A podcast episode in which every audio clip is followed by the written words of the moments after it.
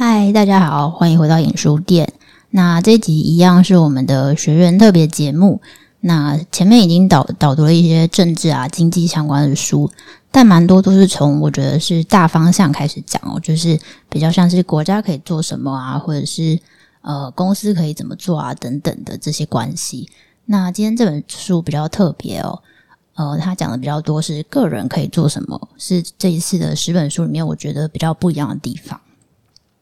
那今天跟我们一起导读的伙伴是阿西，那请阿西自我介绍一下吧。嗨，大家好，我是阿西，呃，吸管的那个吸，然后我是一个自由接案的动画师，大概是这样。嗯，好，那今天要选的这本书叫做《经济不是市场说了算》。那想问阿西，为什么当时在十本书里面会选这本书呢？其实最开始我我没有把它填到我的那个选书志愿里面去。对，然后那时候就是亮亮问我说：“哎，你要不要读这本书啊？”我就去看了一下这本书的书摘，它里面有一个关键字是让我决定啊，我要选这本书。那个字是“地方创生”，就是为地方创造生机的那个地方创生。嗯，所以地方创生是阿西一直很有感的主题，可以这样说吧？那我觉得这本书很有趣哦，因为这本书的副标题叫做。迈向幸福经济共同体的伦理行动指南，哦、所以就是他讲的是幸福经济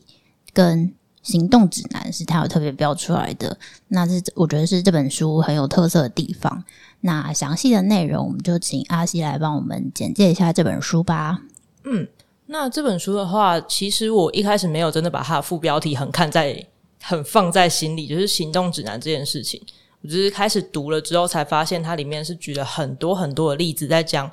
呃不一样的很多元的幸福的方式。嗯，里面有包含了社会企业，还有刚刚我讲的地方创生啊等等的例子。那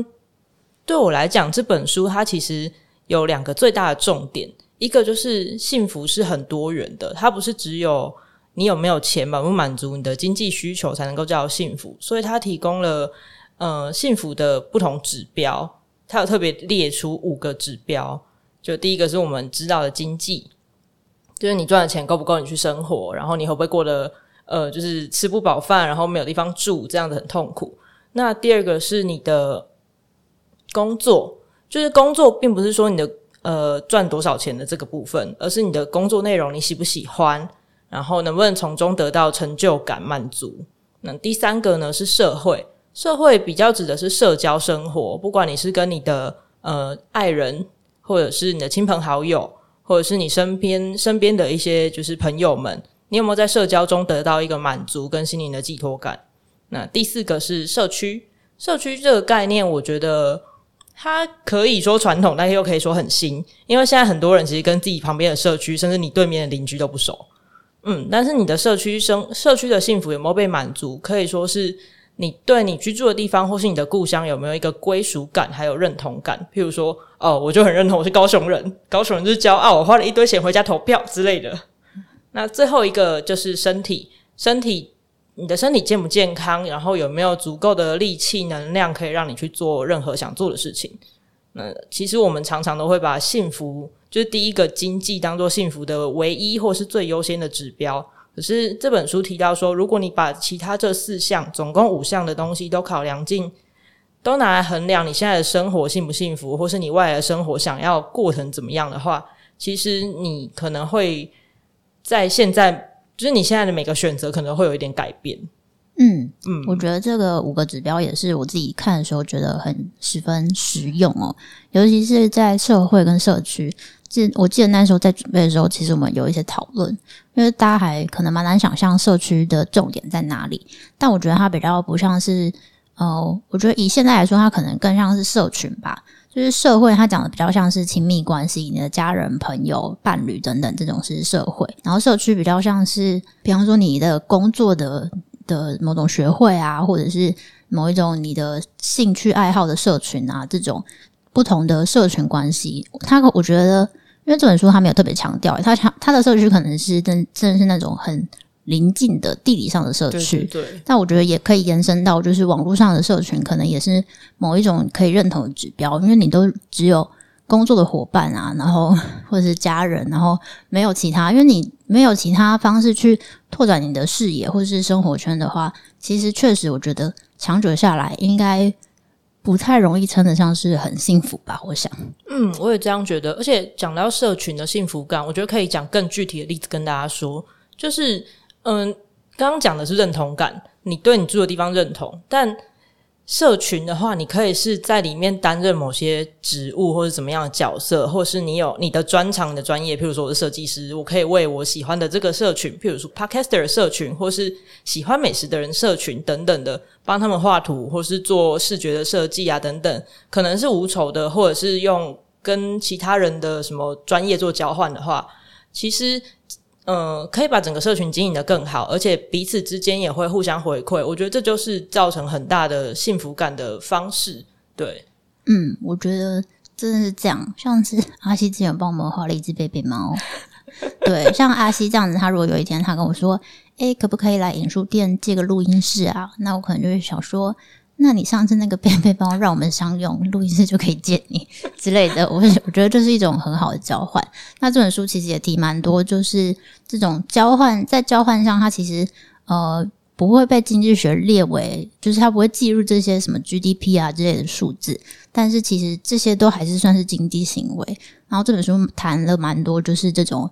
你可以想，你可以说是非主流的经济行为的好处。那他也觉得很多就是这个五个面向的生活的幸福感，其实就是来自于这种非主流的经济行为。嗯，嗯对。不过我觉得刚刚我们在讲经呃幸福的五个指标的时候，还是比较以自己为中心，在谈论自己的幸福。那这本书里面提到另外一个我也觉得很棒的概念是伦理。就伦理这两个字好像会出现在我们的课本里面，嗯，可是这里指的伦理比较是。呃，你在做可能消费买东西之前，或是投资之前，你把其他人或者是呃对环境好不好，这个土地的土地的福祉，其他人的福祉，或是其他动物的福祉，把它考虑进去，再去做你的消费选择。如果要举一个很简单、很简单大家都知道的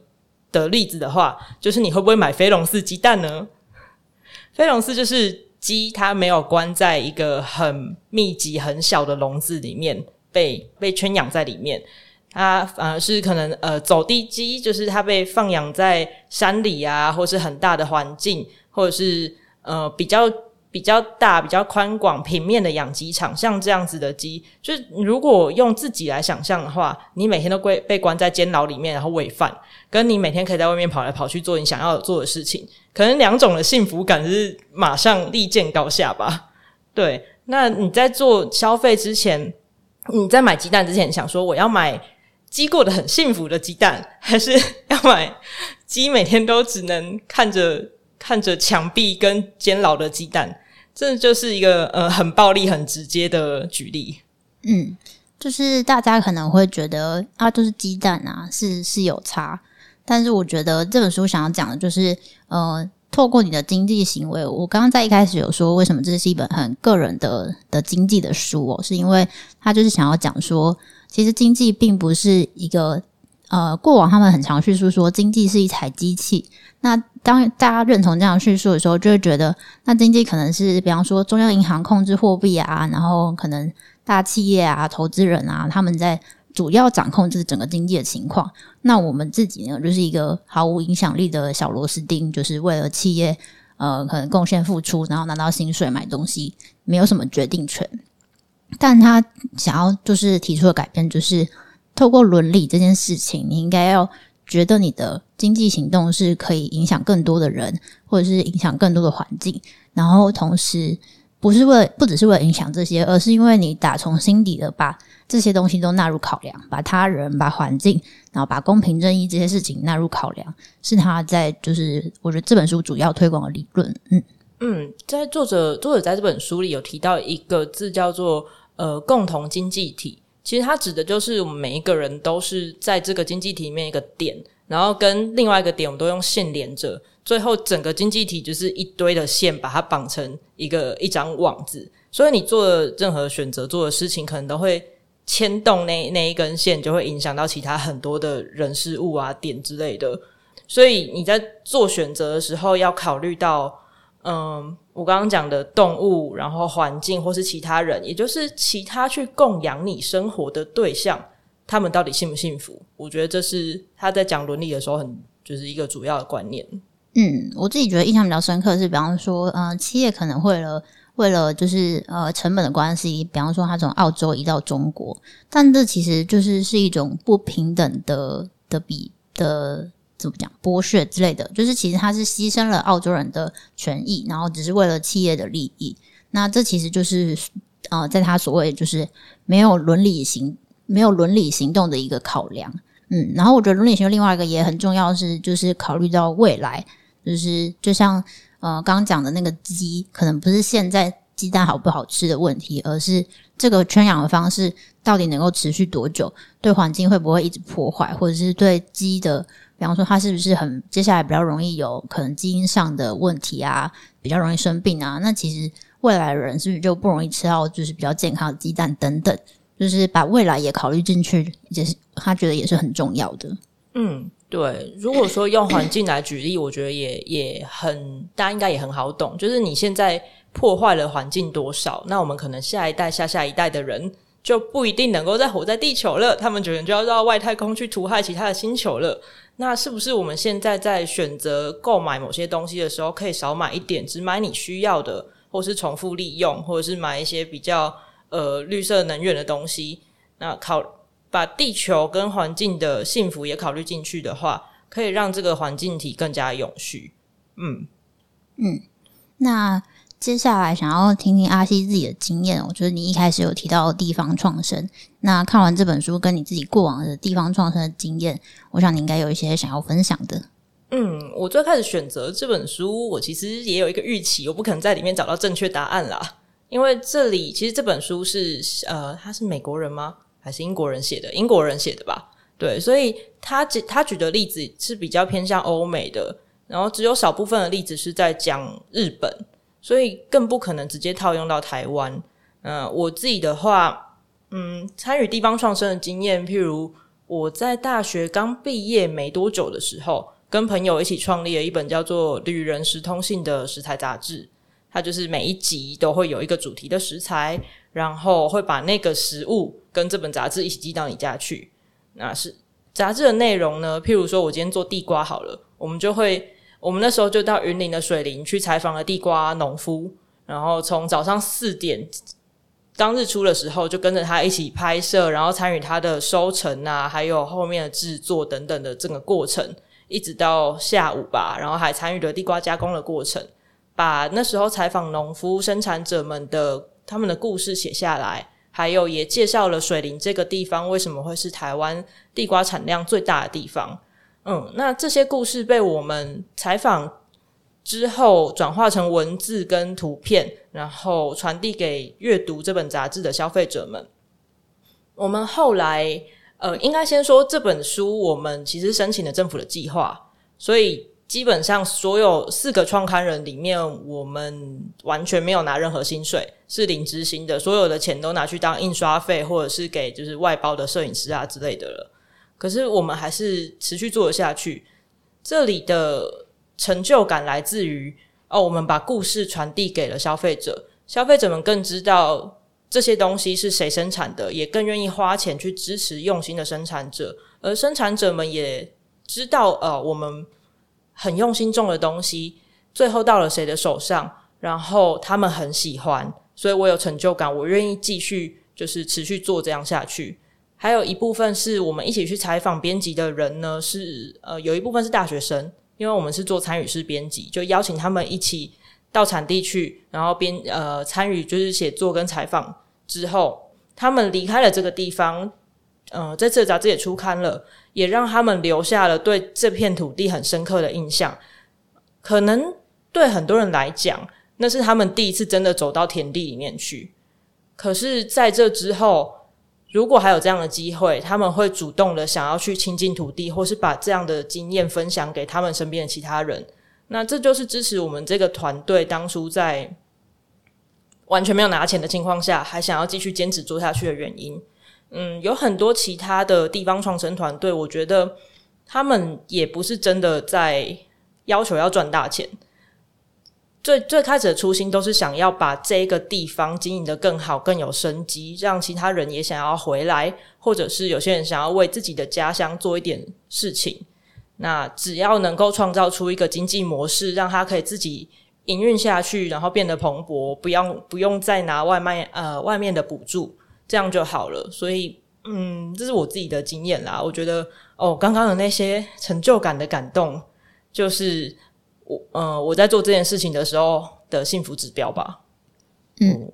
对。那我觉得这个也很很很具体哦。就是在这本书的开头的时候，他有提到说，就是他有说过往的经济，我们会说经济是一部机器。那用这个方式去思考，你就会觉得，诶，我好像没有什么影响力。但是回到你个人的话，就是像刚刚说的，你知道这些地瓜的故事，你在买地瓜的时候，它就不是。不是原来那个地瓜了，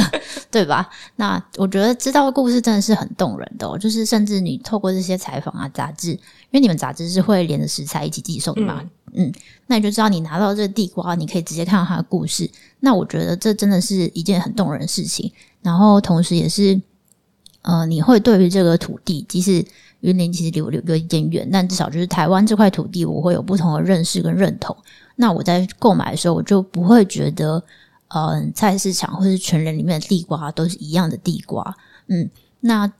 这这本书里面作者也有提到，他他觉得新的思考方式，你应该要想象经济是一座菜园，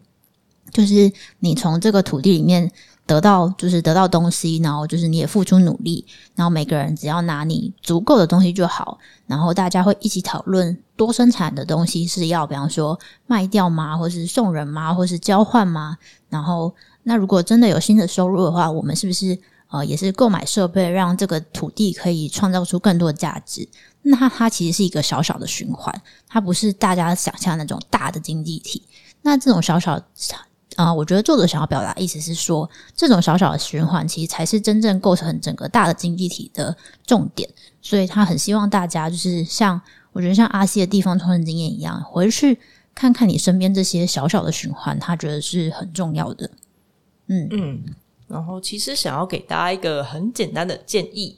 就是作者在这里面呢有给了个譬喻，就是用生态系来比喻我们的经济环境。那大家应该都念过，就是国中的生物吧？生态系里面只要物种越多，它就会越稳定。就算你抽掉其中一个物种，其他的其他物种还是可以继续的生存下去。然后。但是如果里面只有三个，譬如说三种不同动物的话，那只要抽中抽掉其中一种，这个生态系就会崩塌。如果把里面的物种改变成你的幸福感的来源的话，也是一样的。只要你有越多的幸福来源，那就算其中一种，譬如说你今天突然失业了，然后没有足够的金钱，那至少你还有其他的其他地方的支持，或是你可以领失业救助金，让你的生活还是可以维持在一个平衡上的。所以大家可以思考一下，你想要的幸福生活是怎么样子？跟你现在有哪些让你得到成就感跟幸福的来源？那像刚刚的地方创生，对我来讲就是其中很重要的一个，它是经济之外的那一个，是一种不赚钱的事情。但是，还是要做一点不赚钱的事情，才能够感觉很健康呢。嗯。我觉得当然，这个这有条件啦。如果你是一个就是面临就是负债啊、贷款啊、养小孩啊这类的压力的人，你可能没有办法没有这么多余裕去思考哦。但如果你的就是你你平常赚的钱已经足够你温饱，甚至可以存一点钱，但是你觉得稍有不快乐的话，就是我真的觉得可以试试试着寻找更就是所谓更多元的价值。那我觉得那是你找到新的幸福的很关键的一个行动哦。嗯，那我觉得最后想跟大家说，就是这本书，我觉得我很喜欢的概念叫做，他有说重构，就是 reframing 是啊、呃，他觉得共同经济体的一个最重要的事情。那什么是重构呢？重构就是用新的角度去观看熟悉的事物。那我觉得这整本书其实真的就是在讲这件事情。这整本书分成很多部分，它有包括工作。然后，商业、市场、财产跟金融，它有分成五个部分。然后，我觉得他就是试着在教你用五个呃这五个部分如何重新去看待这这些东西。那它比较不是一个很理论很完整的书哦，因为我觉得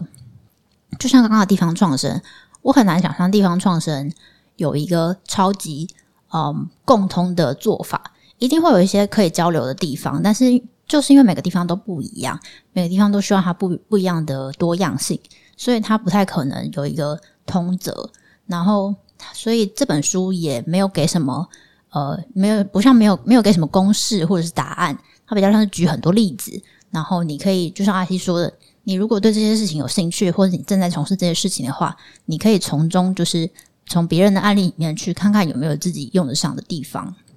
嗯，那我觉得另外一个是这本书叫《行动指南》，所以他当他在书的最前面的时候，有推荐大家说，呃，你可以从任何一章开始看，就是任何你有兴趣的一章，就是比方说你就是做金融的，然后你大致上你觉得生活不错，只是你想说，诶，我如果可以对世界更好，我可以做些什么？然后同时你又是金融专业，那你就可以直接挑最后一章，看金融的部分如何可以做得更好等等。嗯，那最后阿西还有什么想要补充的吗？还有什么想要补充的吗？嗯嗯，虽然我想说暂时没有，但我突然想到一件事情，就是呢，因为我是自由接案的人，然后我这几天真的是忙到爆炸。所以我现在在看这本书的时候，想到我今天要来录音，实在是觉得有点心虚啊！就我已经就是这这阵子有点生活跟工作在失衡的状态了，对，所以呃，大家如果有时候突然碰到这样的状况，也不用太谴责自己啦，就是你只要在在这之后把它调整回来。在你下一次遇到这样状况之前，当你感觉苗头有一点点不对的时候，就尽量去把它调整成你想要的样子，而且知道你自己想要的那个目标的生活在哪里，你还在那个路上，我觉得这样就好了。